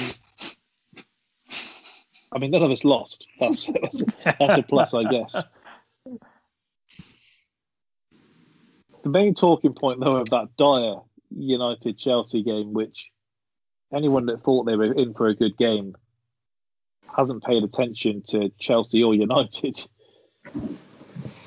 Yeah, the, the problem is, is that we never look like we're going to lose now, but we also don't look like we're going to score. So we've gone from we might win 3 0, we might lose 3 0 to we're not going to lose this, but it's if you fuck up and give us a goal, or if Wow. we give you. Well, Because the only goal, go. the only goals that have been scored against us was one own goal and Zouma running off to the shops quickly and letting uh, Minamino in against Southampton. So weird. It, it, it's odd, but yeah, if you want to do your little Yeah. to the old uh, decision, right? Yeah, so really that was the only talking point of the game was uh, the decision there and the interview after. Hudson Odoi punched the ball twice in the box. So the best thing about it, I think, is the way the Chelsea players appealed for it being a Greenwood handball, which makes it so so much better when it's been switched around. I know. Um, Brilliant. look, I don't really know any. I I don't know why it wasn't a penalty. I don't know if I- you were. see, I have a theory to this. TK. I have a theory to this that no one else has seemed to have raised yet. Well, did you think it was a penalty, TK? Was it you that said you didn't think it was? No, I, I, I think it is by by the rules, but I don't. I think the rules are somewhat stupid. So if I was doing it, I would ignore those and say no, it's not. But I did think they were going to give it. I thought once they I see thought it was a penalty they'll have to. regardless of rules. If if usually if you've got your arms out like that and you're in the box, My, my only thing being is that Greenwood sh- shoves his arm out, looking like he is trying to knock it over his hand. okay. So okay. he, he, he kind of seemed to have the more intent to me out of the two of them, but no, I, I wouldn't. The, You know, I- TK I'm sounded scared T- TK's TK sounded more and more like one of these dodgy refs. I, I Well, actually I'm, thought I'm that scared to hear what Jack's going to say here, Alex. I thought that the only saving grace in all of this for Hudson Odoi was it looked to me as if Mason Greenwood, at the point where he was bringing his hand down to try and push Greenwood, he slaps his hand up in, into the ball. Um, like the contact on the arm, basically Mason Greenwood shoves his hand into the ball inadvertently, obviously. I think it was just such an accident. I can see why it wasn't given, but if it's at the other end, that's a penalty. Well, well, after we've just what we just said, then, or what you can hear in the headset, do you reckon there's any chance Roman's got himself on the line like in action films where you can just get onto it, any person's radio and it's just him in his Russian accent saying, "I'll tell you now, you don't want to do that." I'd have a think about this if I were you. dialed into this call. I wanna think- think that one's- Who who was who who was who was the who was the villain in um in the Call in Call of Duty Modern Warfare two and three? What was his name? Crikey, I- this wasn't where I thought. I can't think of it. I, What- I, what- I know what there's was a bloke called? Soap, and that's it. Oh, what was his name? Zach Zach Zakharov or something like that. That sounds about right. So yeah, Zakharov or something like that. It's it's patches in onto the team radio just out of nowhere. Absolutely brilliant. Yeah. Yeah, I can see Alexis that. Drazen on that headset, Jack. What a bad guy. Literally, I'm on uh, the last two episodes of season one being finished. That's, that was my old manager's name on Football Manager, Alexis Really? Drazen. Alexis Drazen. Isn't that On a s- ones where I've managed an international team alongside because I tried managing uh, Kosovo with him. Oh, wow. Obviously. Um, Nice. Yeah. Football Manager, the last one, as I said, once you've wrapped up them hours, there's only so many things you can do to keep yourself occupied on there. You've taken a Bosnian bad guy from 24 and made him the manager of Kosovo.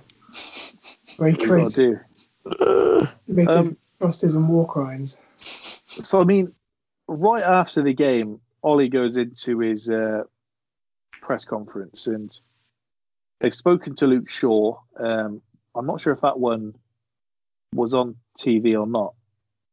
Yeah, Luke Shaw was. Okay, I've, I've, I was wondering if I'd heard him right when he basically made the accusation about the ref. I was like, Oof, that's quite a big thing to say. all right. You, you best take over then because I've I've only seen the Ole, uh, the Ole one with him saying, "Look, I think you know what what he said." Yeah, and, and Luke Shaw's one. He said, "I've uh, the, the ref said to Maguire that I can't I can't give that decision. You, you know what the I can't remember if he said like the papers Too or whatever. You know what they'll say tomorrow. or. Yeah, too much controversy, which I don't think you can really be saying. I've just seen a thing saying the FA won't take any action against Solskjaer or Luke Shaw, which if you're I'm all for players and managers being able to say what they want, but when it's literally making an accusation, feel like maybe the FA are somewhat obliged to step in. Does that not make you think maybe they've listened to it back and it's best they think if it's just out of sight, out of mind, people are Maybe. Which we've seen. We we did it with the Özil thing where we said Arsenal maybe thought if we just nip this in the bud now and deal with it, then no one will talk about it. And that might be, as I said earlier, I think it's in the FA's best interest to not look any further into it because they might not like what they hear. A very weird stance, uh, you know, for both of them though. I do- it's very easy to say no smoke without fire. It would be a, s- it's just a strange thing to come out like that. Like you could make so many accusations with, I don't know if it's because of the stuff in the press where people have been saying we get more decisions. Yeah, I don't know yeah. if it's this. Just quite literally say the referee said it. I don't think he says that unless the referee has said something. Yeah, Well, it's Got to be surely. Whether it's the way he's interpreted it, whether he said, "Oh, I can't give that." Come on. Yeah, yeah, I, that's what I would imagine may well have happened, which isn't great either. It's not a great look. No, I, I just don't know why United wouldn't pursue it more in that case. I'd, I'd be making a, quite a meal out of that if I was them. There we are. they also might not.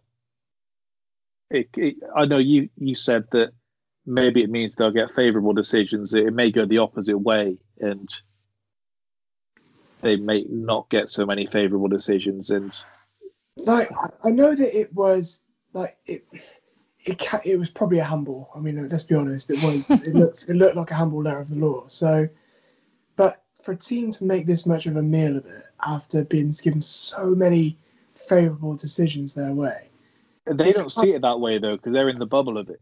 I know, and that They have successfully made themselves the victim somehow. Yeah, that that's what's hilarious by it all. Because, like I said earlier, in literally the reverse fixture this year, we had Aspraka's head ripped off by Harry Maguire, and last year when Harry Maguire kicked Batshuayi in the nuts and didn't get sent for. Well, if you've got to think of everyone, Frank sat in watching Super Sunday with his feet up. He's got his dog was next to him.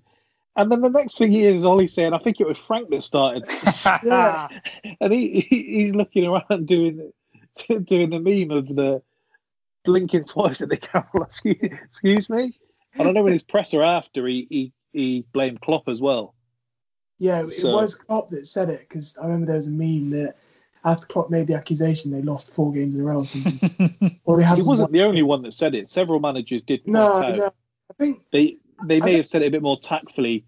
Some teams get more decisions than others. I mean, Jose Jose Jose was loving it. He said all sorts. The king of the passive aggression. Yeah. I, I what I don't get about Ole Gunnar Solskjaer is that he doesn't do angry well. Like he comes across as a little whiny bitch. I, Like, I really No. like his interviews. no, do you know like the, te- the the kids at school that would go, oh well, that kid, that kid over there, he got away with it. Just comes across as whiny little bitch. I hate him. Well, yeah, my mum always used to say to me when she'd tell me off, saying that the first thing out of your mouth, the first thing out of your mouth there shouldn't be someone else's name. And Yeah. that very much is is what Ole did there. But Yeah. isn't that isn't that just the United way? They, I think we've said before on it. Fergie had that thing down where he very much had it like it, it's us against them, despite the fact we know even from what referees have said since it was very much the opposite. Yeah. Mm. I But think they like, mastered that, and Ole for all of his sins, he won't blame his players, which he shouldn't do to the camera. And we've seen what's happened when other managers have done it. Frank Frank did it. Jose's done it. Jose did it last week, actually.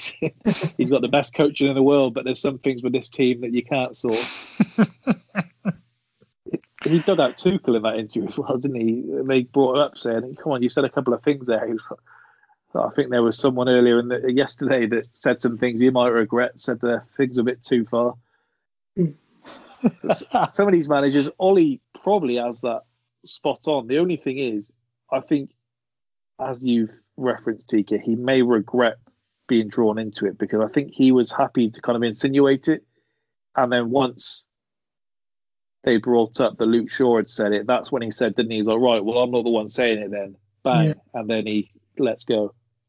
I think as well, the reason why he comes across such a whiny bitch is he um, quoted the Chelsea website. He said that's why we didn't get it because the Chelsea website showed the photo. I thought he said the I thought he said the VAR website, which is what was confusing me. No, it was the Chelsea website. He blamed the Chelsea website because in the promo for the for the fixture, the main photo was Harry Maguire ripping Azpilicueta's head off in the penalty that wasn't given last time round. Who, which he said that- was it at Chelsea where there was that phase where your match reports were horrific. If you can remember this, I'm pretty sure it was a game with West Ham where it was as bad a match report as you can see because it was written by like it was a bitter fan. Yeah. I, we were It may have been it may have been Jose during that time, but I can remember the match reports were something else. But yeah, like to go back to it, that he was kind of calling out the Chelsea website. when when you're doing that, like you lose a, a lot of standing. And, like your fucking Twitter page has said this. That's why we didn't get that decision. Like, fucking get a life. I like that, that. That's definitely someone on the bench has said. Do you see their Twitter page beforehand as well? Yeah, And in the rage, he's probably he's saw Oh, he's seen red and just. It is mad what some managers do see. You see, they they obviously aren't spending all their time looking at this, but whatever does catch their attention clearly just stays in their head and just festers. the thing is though they make one comment like that and that's all it takes. I mean, the second Klopp said about what cold feet for Alisson the other week, yeah, I thought yeah, immediately there is nothing else he can say in this interview now that is going to take away yeah. from The rest fact of that it is redundant. Yeah, yeah, exactly. and it's pretty similar for Ole yesterday that when you say some of these things like you can say whatever and it, no one's forgetting that you said it. I don't know if someone's advised him that he shouldn't say it and he maybe thinks he, he can't do Shaw dirty and say, well, look, I hadn't that. So, look, I actually think whether by judgment or not, he's played a blind because I think as a ref now, it's gone the other way. So if you if there's one that's borderline, you give it to United because you don't want to look like you're giving in to pressure from people who say United are getting too many decisions. If you see what I mean. So I think it, I think it's worked out. He's kind of double bluffed it. Well, Time will tell, I suppose, on that one. It is going to go one of two ways. Yeah. Um, last thing then uh, on football. So we saw a lot of talk um, on Twitter before Arsenal played Leicester as to uh, what the new Big Six was. I mean, there were some saying that Arsenal should be taken out of it, um, despite the fact they've won a trophy more recently than Spurs. Um, but there we go. Um, it's not the same competition. well, in terms of being a big six, then you'd think more comes into that. It's not the same competition. Not Well, I mean, you know, just one of those things. Um, but what do we think needs to be done? Is there, is there any way that this big six is going to be shifted around? Because for some of these teams to be considered, I mean, people wanted Wolves to be considered it last year, which hasn't aged well. I think we need a much bigger drop off than what we have because we, we've seen in recent years Arsenal are going to finish in a pretty awful position this year. We've seen Chelsea finish in what eighth. We've seen United finish seventh, and it doesn't take away from Chelsea being Chelsea, United being United, Arsenal being Arsenal. I mean, I have spared Liverpool there; they've had some awful finishes, and we were still calling them the big four at that stage. So I, well, I think um, I- I think it's because it's it's not just a reflection of footballing performance. It's a reflection of financial status in the respect of or the, the size of the club from a you know a literal fi- yeah well, a financial state a financial state status because you wouldn't look at you wouldn't obviously we're talking about the big six now prior to this it was the top five and then the top four um, and before that the big three the the the one co- common characteristic between all of them is that they've all got to a similar financial level, with the exception, of course, of City and Chelsea um, and United by quite some way. But uh, you know, it's you look at you look at Tottenham, for example. We're ta- spoken about as if we're in the top six. So, and I just want to go out of my way to say I don't necessarily agree with I don't agree with how it's coined and how it's phrased and I, I don't necessarily agree with what people determine as the big six or why. But do you think you we know, should swap we, we've got we, we've got we've got we've got a big uh, well I, actually actually if I'm being completely honest and true to what I'd say my values were when it comes to you know categorizing success, I think you have to because they have won a Premier League title in the last few years. They're not amazingly behind in a financial sense, and they are doing it again this season. They're performing well. So, I mean, it, it, if you were to say that to me, I wouldn't be in overly disagreeing over it. But going, it, it's kind of like take away if you took away Our the Spurs performances. listeners are going to turn on you. If you take Yeah. away if you take if you take away the performances in the last sort of if you just sort of just take take it sounds ridiculous, but take the footballing part of it out of it and just think of the clubs as a business. That's what Jose's done to Spurs. Yeah, think, think of think of the think of think of the uh, he's only delivered a final though so far, so you know. Um, but um, So do if you one day take- Ramos. so- Never forget that. so- Never forget. forget.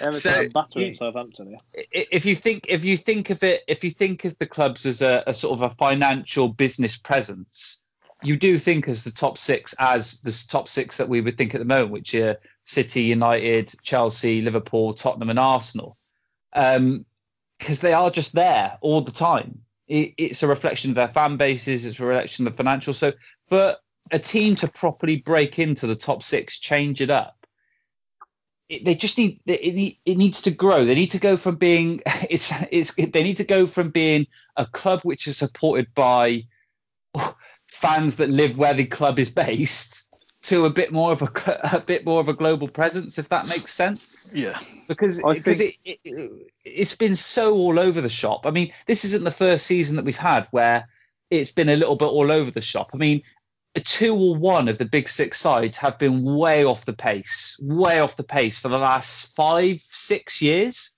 And before, and then even if you roll the clock even further back, it was Liverpool that was way off the pace before hmm. that. So you know, it's it's so it's so. I, I don't think it's about the football. I really I- don't. I don't think it's got anything to do with the football. I think it does to an extent. I think if Leicester had got top four last year, then they they could have had their foot on the necks of Arsenal and Spurs, and they could have they could have at least had a solid argument. But the way they dropped off last season, the way they're dropping off this season, you need consistency, I think, to be able to force your way in there. You look at the amount of time it took just to amend it from being to the top four to the big six. I think we're more likely to just expand the number than we are to take teams out of it. Um, I don't, I'm not sure it has the same impact if we start calling it The big eight. the, wha- the whopping seven. But I think that's well, that's more what's likely. happened. That's that's what's happened. The the it was a it went from being like the two two clear title contenders and one outlier to three big the big three, the big the top four, and then the bridge to the top four got broken down and it's become the bridge six, big six already. Uh, it's that that is the trend in which is going is going expanding, which is great. You know, I'm not complaining about that. I think that's great. It would have been nice if top four was so revered when we were being slated for having it called a trophy. We've had a much better you made time. it popular. did. Um, so yeah, I think we either need a bigger drop off or consistency, and without the two, it's, it's going to be a struggle for much of a difference to be made. Yeah, I, I guess the depressing answer is I don't think someone can crack it. Um, I think, like you said, Leicester would have done themselves a favour if they'd said this year and the last season coming to the top four. I think you'd be making a good argument for them. But but even if they had, I mean, you know, we touched on Liverpool. The whole reason the Big Six, as you guys have said, the Big Six came about is because it used to be an established top four of United, Chelsea, Arsenal, Liverpool. Liverpool dropped out, Spurs gate crashed the party, and then City got the investment that they got, and overnight they're part of it. So we make it a, a Big Six, and like you said, I don't think we can really sort of extend it. And the clubs is kind of in there as long as Liverpool, Man United, and Arsenal have sort of the history and the fan base that brings, and as long as City and Chelsea have the owners that they've got with the investment they've got, they're never going to be far from success.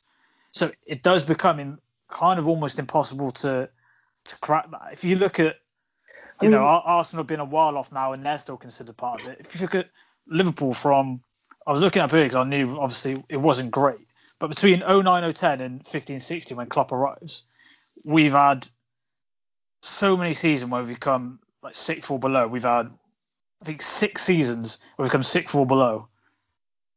Two of them in eighth, one of them in seventh, I think it was. A couple of them in sixth. So the only one we didn't is when we came second with the Gerrard slip year. And other than that, we've not been it, and yet Liverpool is still considered part of it the whole time. So that shows you how hard it can be to sort of dislodge a member out of that group. You look at most of the tweets, and they're saying that it should it should be us that get sacks. We we've won trophies more recently than four of them, and we've only been outside the top six once. We're the ones that are getting absolutely slated. But I've, I've just looked it up, and out the last for the last five years, there's only one season really where the whole top si big six aren't in the top six. Right, there's, there's two if you consider the year that Chelsea finished tenth, but all the rest of the boys are still there. That's I mean, we do consider history. that. yeah. Also, So the year Hazard only got one goal that was a penalty. what was that? So the same year Hazard only got one goal, and that was a penalty. yeah, that was just brushed from history as well. Which which season was that? What the 15-16 season? The one you finished tenth. He scored three at the last. He scored two at Bournemouth, and then he scored against uh, Tottenham to win it for Leicester. If you remember. All right. Well, he, he scored the first. There must have been about eight months into the season. Yeah, It it, was a wa- pen. it was it was away at Bournemouth, and then he scored like four goals in the last three games or something. But That's then, one of those ones Hazard would forgive you for not defending him on. to, to be fair, the season after that, he had one of his best seasons. We won the league, so I, I probably that's why I forgot about it. He's such a fraudulent player. Anyway, as you were, Alexis is going to be picking up a Scudetto this year. Yeah, I, I was just saying that really, at the last five years, all the big six have been in there apart from two seasons and only one of them missing. Um, I think if you go in to break into it, if Leicester are a, a staple now um, in and around it, they're going to have to at least break into the top four one more time. Well, they haven't even done it once since they won it, No. so uh, that needs to happen because finishing the Europa spaces just isn't going to cut it to break you into that. There'll be a decent team. Um, I think they're very lucky as well, Leicester, with the team that they have and Jamie Vardy. I think as soon as you lose that, it's going to be hard to buy someone this as good as Jamie Vardy for the money that they're going to have to spend. Their Well, record's Get pretty good. City. But it's kind of like goal return, isn't it? That's what more They, than they don't miss Leicester. They're, they're No. signing Sumari in the summer. But yeah, they do can they replace those Vardy goals? Is it's a harder I'm thing. they do make hard. good signings, but Vardy guarantees you 15 plus goals a season. You lose that, even by five, that could be the difference because he turns up in big games. So I think that that They're they're a side that only the top teams can beat away from home as well, which mm, really does bode well for them. That only the really top teams can go there yeah. and win. Uh, the really think the top teams. I was I wondering think the only ones who could drop, I, I do think. and then it clicks. Slow burner. I do think if, if anyone was going to drop out, and this isn't meant to be sticking a knife in, but Spurs, I do think are the only one who potentially could. I only say it because I've, I've spoken about the reason for the other ones staying in there because they just seem to be able to. United, Arsenal, and Liverpool seem to be able to stick in no matter what. City and Chelsea will because of you know what they are, they, the setup they've got. I do think Tottenham don't quite have either of those things and it wasn't you know it is in living memory for most of us where they were a mid-table team and that wasn't seen as out of place it Yeah. wasn't seen that that was what are Tottenham doing in 10th or 11th whereas if you know any of those teams have a season where they end up there that everyone remembers that year because that was a freakish sort of season so I do think they could potentially Sorry. slip into that again but it's, it's hard to see that they've kind of made themselves into part of the sort of elite now where I think it's hard Yeah. for them to drop out once you once you get in there. I think they should be okay. I, I, don't, So- I don't. I don't. I don't disagree. I don't disagree with what TK's saying there at all. Um, and you know, in a weird way, in a weird way, it's kind of that's what makes it so exciting as a Tottenham fan gone into your because bathroom? He's having a shit. no, No, You I, sound I've really gone- echoey all of a sudden. Yeah. You having a poo? Do I? No, Be I'm honest. not. Yeah, it's bad I'm not sure. I, I mute. I've just muted and unmuted my headphones. Exactly. Oh. I don't know. It's changed the sound on it, but but anyway, I, I think um, I, I think it's it's not. I don't disagree with TK in the respect that you know it, if it is going to be one of the six dropping out, it would be us um, because I think heritage, you know, where clubs come from with the you know success in the modern game, you know, we don't have that at the moment. Um, so there's a bit of you know that entitlement isn't necessarily there, um, and obviously the financial side of things is a worry, um, but it's also you know that is part of what make that that is part of what makes being a Spurs fan quite exciting at the moment because for me when I'm watching us play it kind of feels like we're the plucky underdog and we're, we're not quite we're not we're, we're, we're Don't not, get me no, started on that. Yeah. no, no, we're, we're, no, no, in respect that you know when we're going up against the likes of the financial power of. City, the financial the financial power of City, their heritage of You Liverpool, earlier you. United, and then the financial power of Chelsea. You know, it's kind of it, it. It's just a little bit more of like it. It still feels. It, it just feels a bit temporary still to for me. You know, Yeah, that I think- it feels like it. It just it might not last forever. Get Kane to Chelsea. Spending power. I bet You you kind of as well. you kind of strangely see that as well. Yeah. How were you reacting yesterday, Alex? Were you watching live when uh, Keane was going in on Jamie Redknapp? Uh, Well, I, I, you take you take what Keane says with a bit of salt these days. So I just wondered, I I wondered how you were reacting while watching it. um, I was a little. Oh, do you know what? I was, a bit, I was a bit. I was a bit. I was a bit bipolar with it in the respect of there was things that Keane was saying was riling me up, and I was thinking, oh, come on, do us a break, would you? Like, grow up a little bit. And then I was kind of like, oh well, he is making a good point. I was like, you know, you know, you know that I was like literally jinxing and then counter jinxing myself.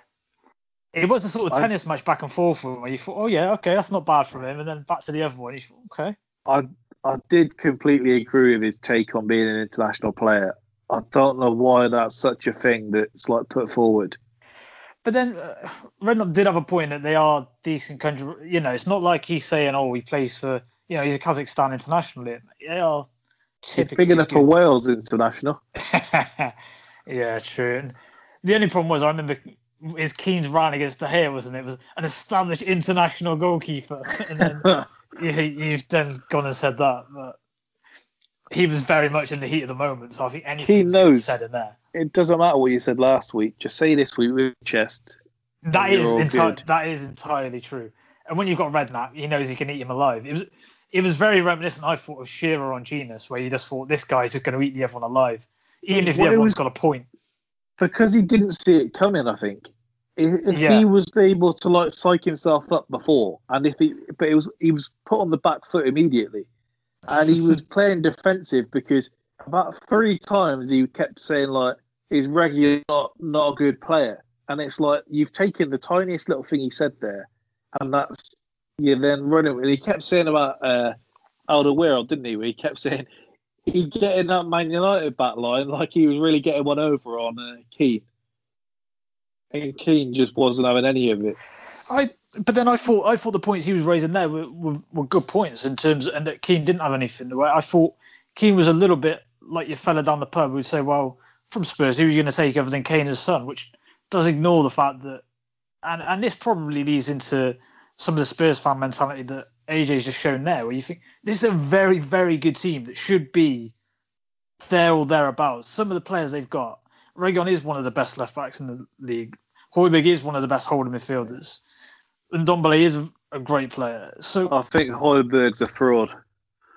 uh, it seems he's a old midfielder who breaks up the play and keeps it simple. There isn't too much to do. I'm not expecting him to be, you know, uh, permanent. Redknapp didn't say it with his chest. That's the issue. He didn't say Yeah. it with any confidence. Yeah, that, that is it. But I just, yeah, I did think Keane was sort of just taking a sort of a big sweeping statement across Spurs. Where I thought, I think in, in an odd way, you're kind of giving Mourinho a get out here and saying this this is a talented squad. He should be getting more out of. I like that Keane and Souness almost have this like respect between each other where they won't dig at each other. They just know like they're the two biggest boys in this playground. it, it is, isn't it? Look, we don't need to argue with each other when we can just pick on everyone else because That is the once true. there's a point, they'll usually just smile and nod even if they disagree because they just don't need that totally smoke. true. Yeah, totally true. Um, should we uh, go on to the boxing then and uh, round things off for today? If uh, I mean, I don't know if Jack or Alex watched Canelo at the weekend, but No, we didn't. Didn't stay for Canelo Yildirim. Can't say I did. Right, see you boys later then. A bit uh, jealous. Alex, I'll ask you before you go. Yeah, Alex, don't you worry. It's my favourite part of the pod on a Monday. The question. Kill Bill and Speed this week. um,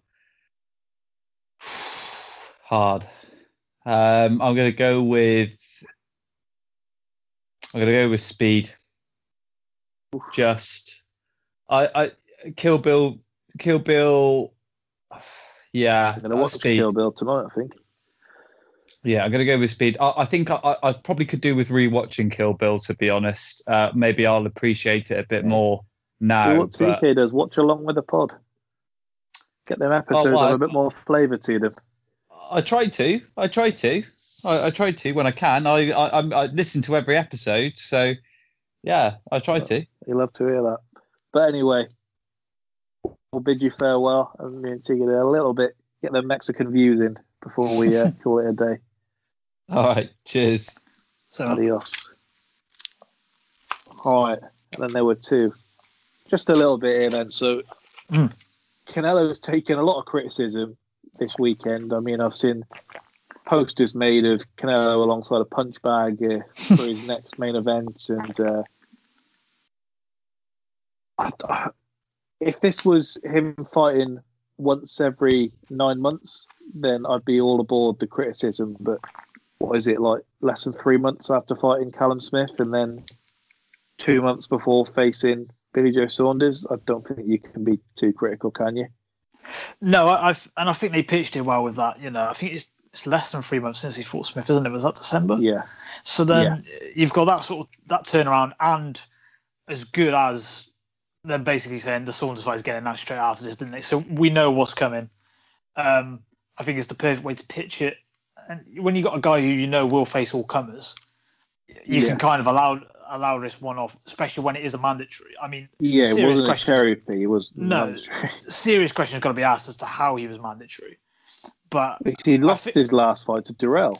Exactly, and then obviously he's lost to Eubank before as well. So there's, I, I mean, I was glad the fight got made for the simple fact we could stop seeing people complain about the fight about to be being made because that seemed Yeah. to drag on constantly of these talks of Yildirim's going to get the shot. So the same people that said that weren't complaining when he fought Rocky Fielding. They were saying that it's great to see a, a guy like that getting a shot to try Yeah. and upset the odds. for sure, I, I was kind of glad you brought the subject up because I hadn't seen a huge amount of criticism for Canelo in in terms of what what I was expecting.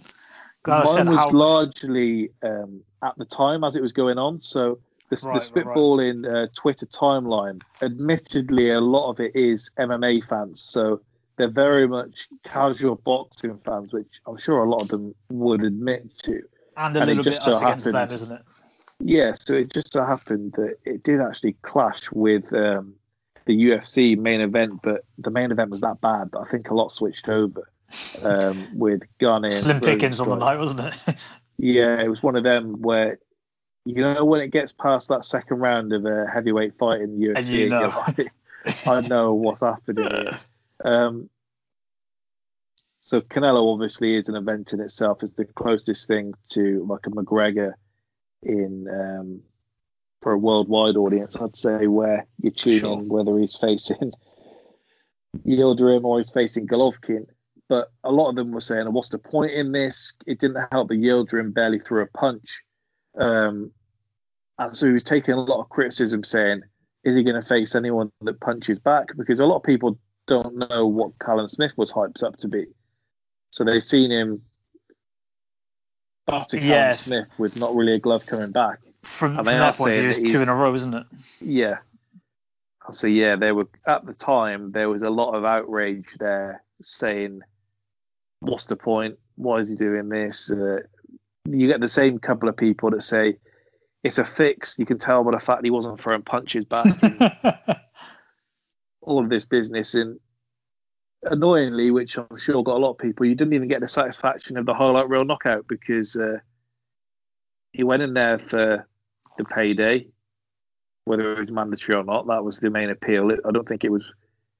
I could be a champion here. It was I'm facing Canelo for all this cash, and then he sparred him enough times to know it doesn't get any better from here. His corner did the right thing where they said, "The look, do you want to carry on?" Let him say yes, and then he maybe blinks his eyes a couple of times, and they said, "No, I'm not going to let this carry on." So yeah, we got was, out and and everyone's happy. it, it was exactly what I would have done if I was going in there with Canelo. But obviously, the issue being there, I'm not a professional boxer who should who shouldn't be going in there. So we want to see You a little bit more from you. You'd be a tank at 168 if you got beefed up to that. yeah, yeah, I'd uh, I'd be desperately trying to drag Canelo back down to those uh those like middle days. You, Yildirim, the, fact there was the stories beforehand, which they do to try and say, look, he knows his weaknesses. Where they say they sparred hundreds of rounds together, they know each other perfectly. So all those things that were used to sell it beforehand, afterwards then goes against it. And for us, that we're happy that he's then fighting again in two months. If you're already unhappy that it was a mismatch, and the second it's over, it's not even like you've got the guy outside of the ring where it's on the off chance that he loses, then he stays outside there. When you've got a promo package that you can put straight on afterwards, that rubs people up the wrong way as well, I think.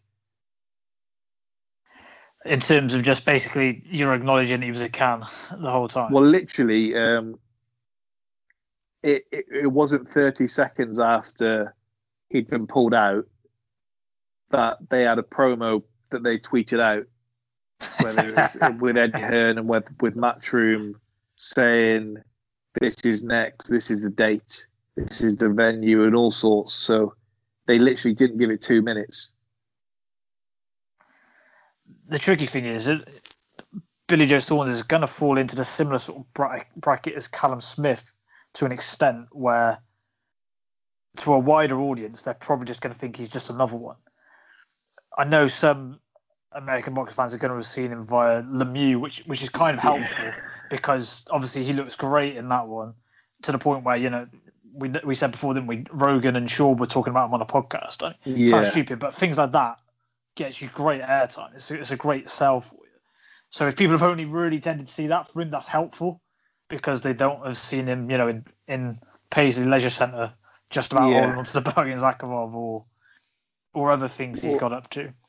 Well, Shefat, Isufi, Eubank Jr., Andy Lee have all managed to take rounds off Billy Joe Saunders, but Yeah. apparently he's too slick for Canelo to able to take a round off him.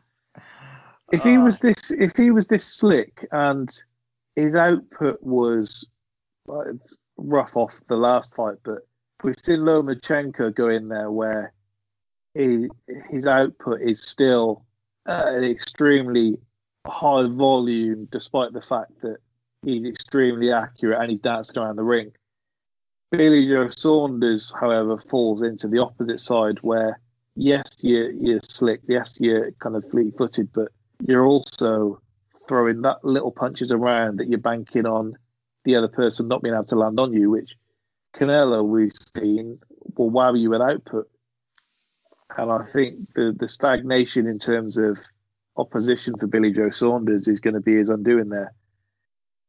Yeah, and- it's not getting talked about an awful lot, but I, I don't think we've seen an awful lot from Billy Joe at super middle either. You know, I think middle probably is. horrible there. I think middle probably is his better weight, and the the level of opposition we've seen him at against the super middle hasn't really told us anything. So going in, you know, he's got Shefat Isufi Marcelo Caceres, Martin Murray. Martin Murray out, out of retirement and then straight in with Canelo. It just That Caceres troubled him as well, didn't he? Before he knocked him out because it was on one of the YouTube undercards. It was on KSI um, Logan Paul, wasn't it? you may be right. Because they put him in there as the kind of show stealer, and he stunk the gaff out. Got wobbled by this awful, awful bloke, the 59th ranked middleweight in Argent in uh, the world. Sorry, not in Argentina. That would be really rough. But I mean, the, the, the guy's just lost to Sebastian Papeschi in a leisure centre in Argentina. Christ. Bloke's 15 and 3. So that's the kind of level he was in with. Yeah. So no. it- That's it. I'm not saying he can't, you know, stylistically at least he isn't giving Canelo something a little bit different. So I guess there's that angle. But this kind of idea that he's going to go in and just Mayweather him, like Canelo isn't a lot better than that, and like Billy Joe is nowhere near as good as Mayweather. I can't get on board that. I'm afraid. some are buying in as well, saying like wrote off Fury against Wilder.